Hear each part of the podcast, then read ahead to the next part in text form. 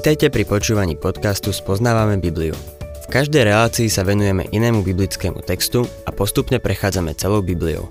V dnešnom programe budeme rozoberať Evangelium podľa Jána.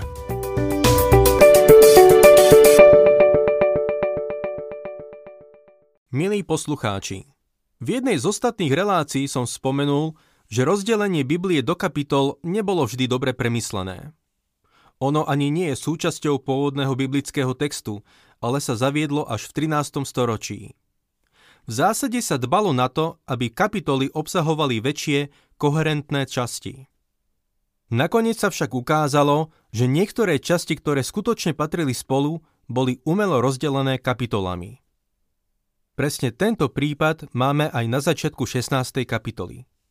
Prvé štyri verše naozaj patria ku koncu 15. kapitoly, kde Ježiš nabádal svojich učeníkov k tomu, aby sa navzájom milovali.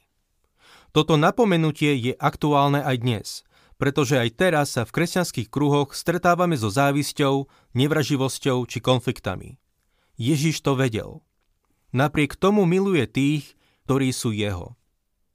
Takisto svojich učeníkov pripravoval na to, čomu budú čeliť po jeho smrti a vzkriesení. Svet ich bude nenávidieť, budú čeliť nepriateľstvu či dokonca prenasledovaniu. Tí, ktorí spôsobia učeníkom toto utrpenie, budú vinní, pretože ho počuli kázať a na vlastné oči videli niektoré jeho zázraky. Ich osobný hriech bol ničím v porovnaní s nezmerateľnou vinou, ktorá pramenila z odmietnutia spasiteľa sveta a pána slávy.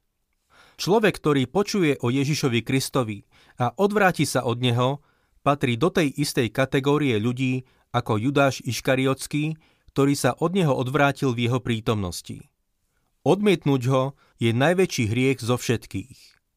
Ježiš ich predtým varuje v tejto kapitole. Na začiatku 16. kapitoly Ježiš hovorí o nenávisti sveta. Toto som vám povedal, aby ste sa nepohoršovali. Čo povedal? To, čo je na konci 15. kapitoly. Čítajme ďalej druhý a tretí verš.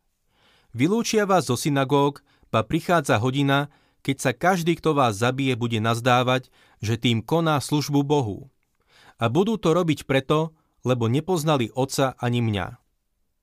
Pán Ježiš nechcel, aby sa apoštoli pohoršovali tým, čo ich čaká. Pre zakladateľov organizácií, najmä tých náboženských, je typické, že svojim nasledovníkom sľubujú slávnu budúcnosť. Svet funguje tak, že sľubuje obrovské výhody a zľahčuje protivenstva, nevýhody, nedostatok a obete.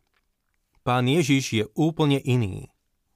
Aj keď je pravda, že v 14. kapitole pán Ježiš povedal svojim učeníkom, že im ide pripraviť miesto a že si ich vezme k sebe, takisto dáva jasne najavo, že keď ho budú nasledovať, všetko zanechajú.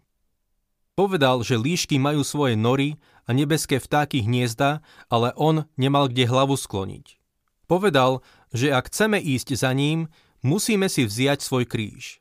Nie jeho kríž, svoj vlastný kríž a nasledovať ho. Ak vytrváme, spolu s ním budeme aj kráľovať. Pohrdali ním a odmietli ho. Bol mužom bolestí, ktorý poznal utrpenie. Povedal, že jeho nasledovníci budú vo svete, ale nie zo sveta a že svet ich bude nenávidieť. Toto všetko povedal veľmi jasne. Nikdy nepovedal, že jeho nasledovníci to budú mať ľahké. Namiesto toho, aby vyznávajúca cirkev zaujala miesto Krista, vyšla do sveta a vystatovala sa, že svet obráti. Samozrejme, za posledných 2000 rokov sa jej to nepodarilo.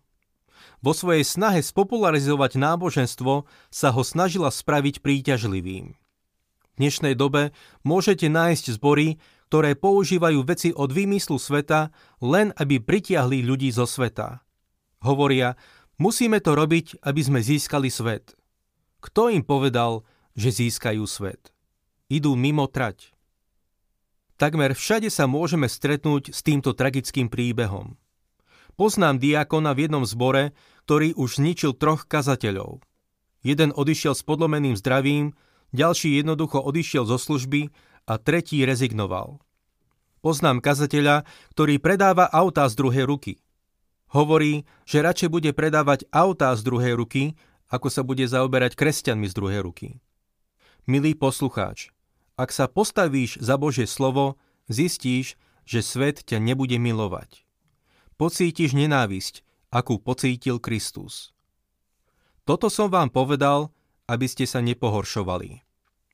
Varuje ich už vopred, aby ich posilnil a pripravil na to, čo ich čaká. Miluje ich až do samého konca a chce, aby vedeli, že s nimi bude a že rozumie, čím budú prechádzať.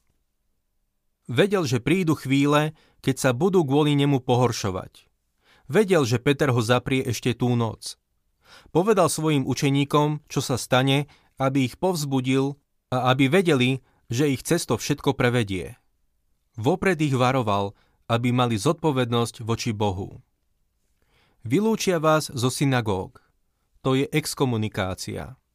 To najhoršie, čo sa mohlo náboženskému židovi v tej dobe stať, bolo byť exkomunikovaný. To bude cena, ktorú budú musieť zaplatiť za to, keď sa postavia za pána Ježiša Krista. Náboženskí predstavitelia ich vylúčia. Milý poslucháč, chcem byť k tebe veľmi otvorený a zopakujem to, že keď sa postavíš za Krista, bude ťa to niečo stáť. Ježiš znovu ide po stope zdroja nenávisti. Pretože nepoznajú Otca, nepoznajú pána Ježiša Krista. Z toho istého dôvodu svet nenávidí Božie slovo a z toho istého dôvodu svet nenávidí pravého veriaceho.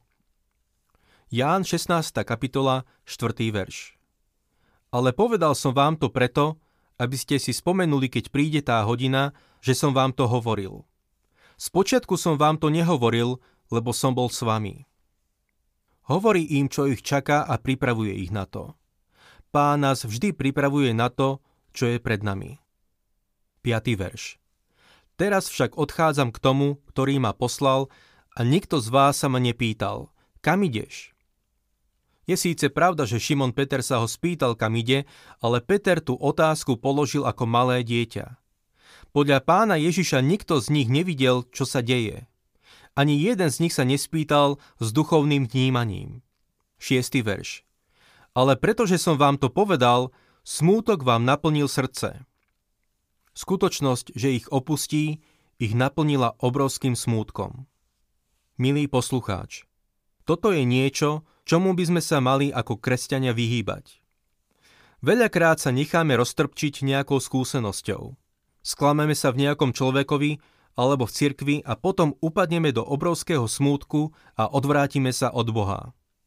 Niektorí ľudia sa neobjavia v kostole, pretože zahorkli kvôli nejakej skúsenosti z minulosti. Iní sú v neustálom smútku, pretože stratili milovanú osobu. Takto by to nemalo byť. Nemali by sme sa nechať premôcť smútkom. Čítajme ďalej 7. verš.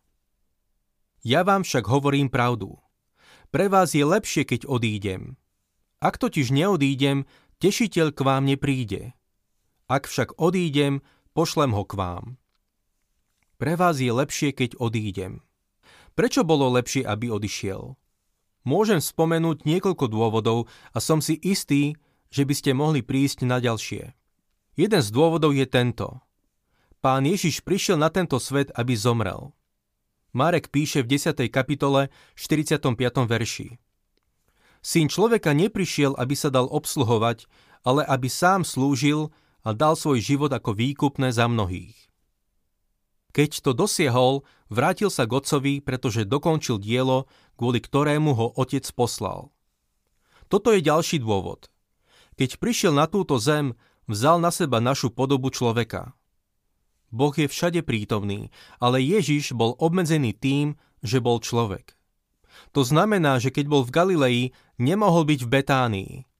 Mária a Marta mu to pripomenuli, keď mu povedali, že keby bol tam s nimi, ich brat by nezomrel. Inými slovami, ak by bol dnes Pán Ježiš tu na zemi v ľudskom tele, nemohol by byť zároveň pri mne a pri vás. A tak hovorí, že im pošle svojho Ducha Svetého. Duch Svetý bude všade. Je tu so mnou, kde som a je aj s vami, milí poslucháči. Ježiš hovorí, že je to takto lepšie. Pošle tešiteľa, parakléta, ktorý príde k nám a bude prebývať v nás. Keď Duch Svetý príde, bude robiť niekoľko vecí. Niektoré z nich spomína v našom texte. 8. až 11. verš. No keď príde, ukáže svetu, čo je hriech, čo spravodlivosť a súd. Hriech je v tom, že neveria vo mňa, spravodlivosť v tom, že idem k Otcovi a viac ma už neuvidíte, a súd v tom, že knieža tohto sveta je už odsúdené. No keď príde, ukáže svetu, čo je hriech, čo je spravodlivosť a súd. Sloveso ukázať v tomto verši je v gréčtine elekcho, čo znamená usvedčiť.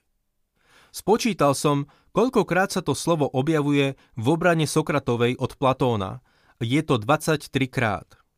Je to právnický výraz. Keď Duch Svetý príde, bude usvedčovať svet podobne ako sudca alebo prokurátor usvedčuje obžalovaného. Duch Svetý chce v našom srdci predložiť dôkazy, aby nás usvedčil, a to samozrejme znamená, že nás vedie k rozhodnutiu. Musíme byť usvedčení, aby sme sa vo viere mohli obrátiť k Ježišovi Kristovi. Duch Svetý v súčasnosti pôsobí vo svete a usvedčuje ho z troch vecí.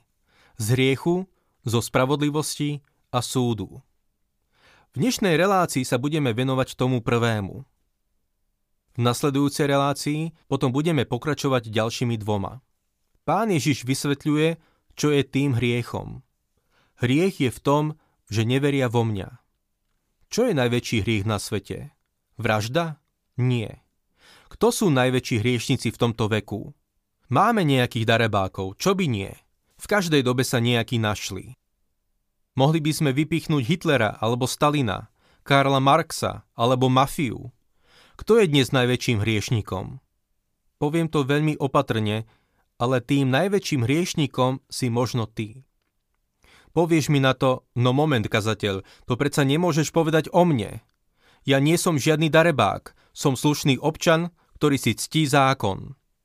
Otázka je však toto. Prijal si Krista? Neviera je stav, ktorému sa nedá pomôcť, ak odmietaš uveriť v Krista. Hriech je v tom, že neveria vo mňa. Ak v Neho neveríš, si zatratený. Je to také jednoduché. Je to také dôležité. Toto je rozhodnutie, ktoré musí urobiť každý človek. Človek, ktorý odmieta Ježiša Krista, je v Božích očiach najväčším hriešnikom. Ježiš povedal, Ján 15. kapitola, 22. verš. Keby som nebol prišiel a nebol im hovoril, nemali by hriech, ale teraz nemajú výhovorku pre svoj hriech. Každý, kto počul evanielium, je zodpovedný za svoje rozhodnutie ohľadne Ježiša Krista. Odmietnúť Krista je hriech. Ak sa vám páči program Spoznávame Bibliu, budeme radi, ak ho odporúčite svojim známym a dáte like, alebo nás začnete sledovať na facebookovej stránke Spoznávame Bibliu. A ak vás niečo oslovilo alebo zaujalo, napíšte nám cez Facebook alebo na adresu spoznávame.bibliu zavinač gmail.com.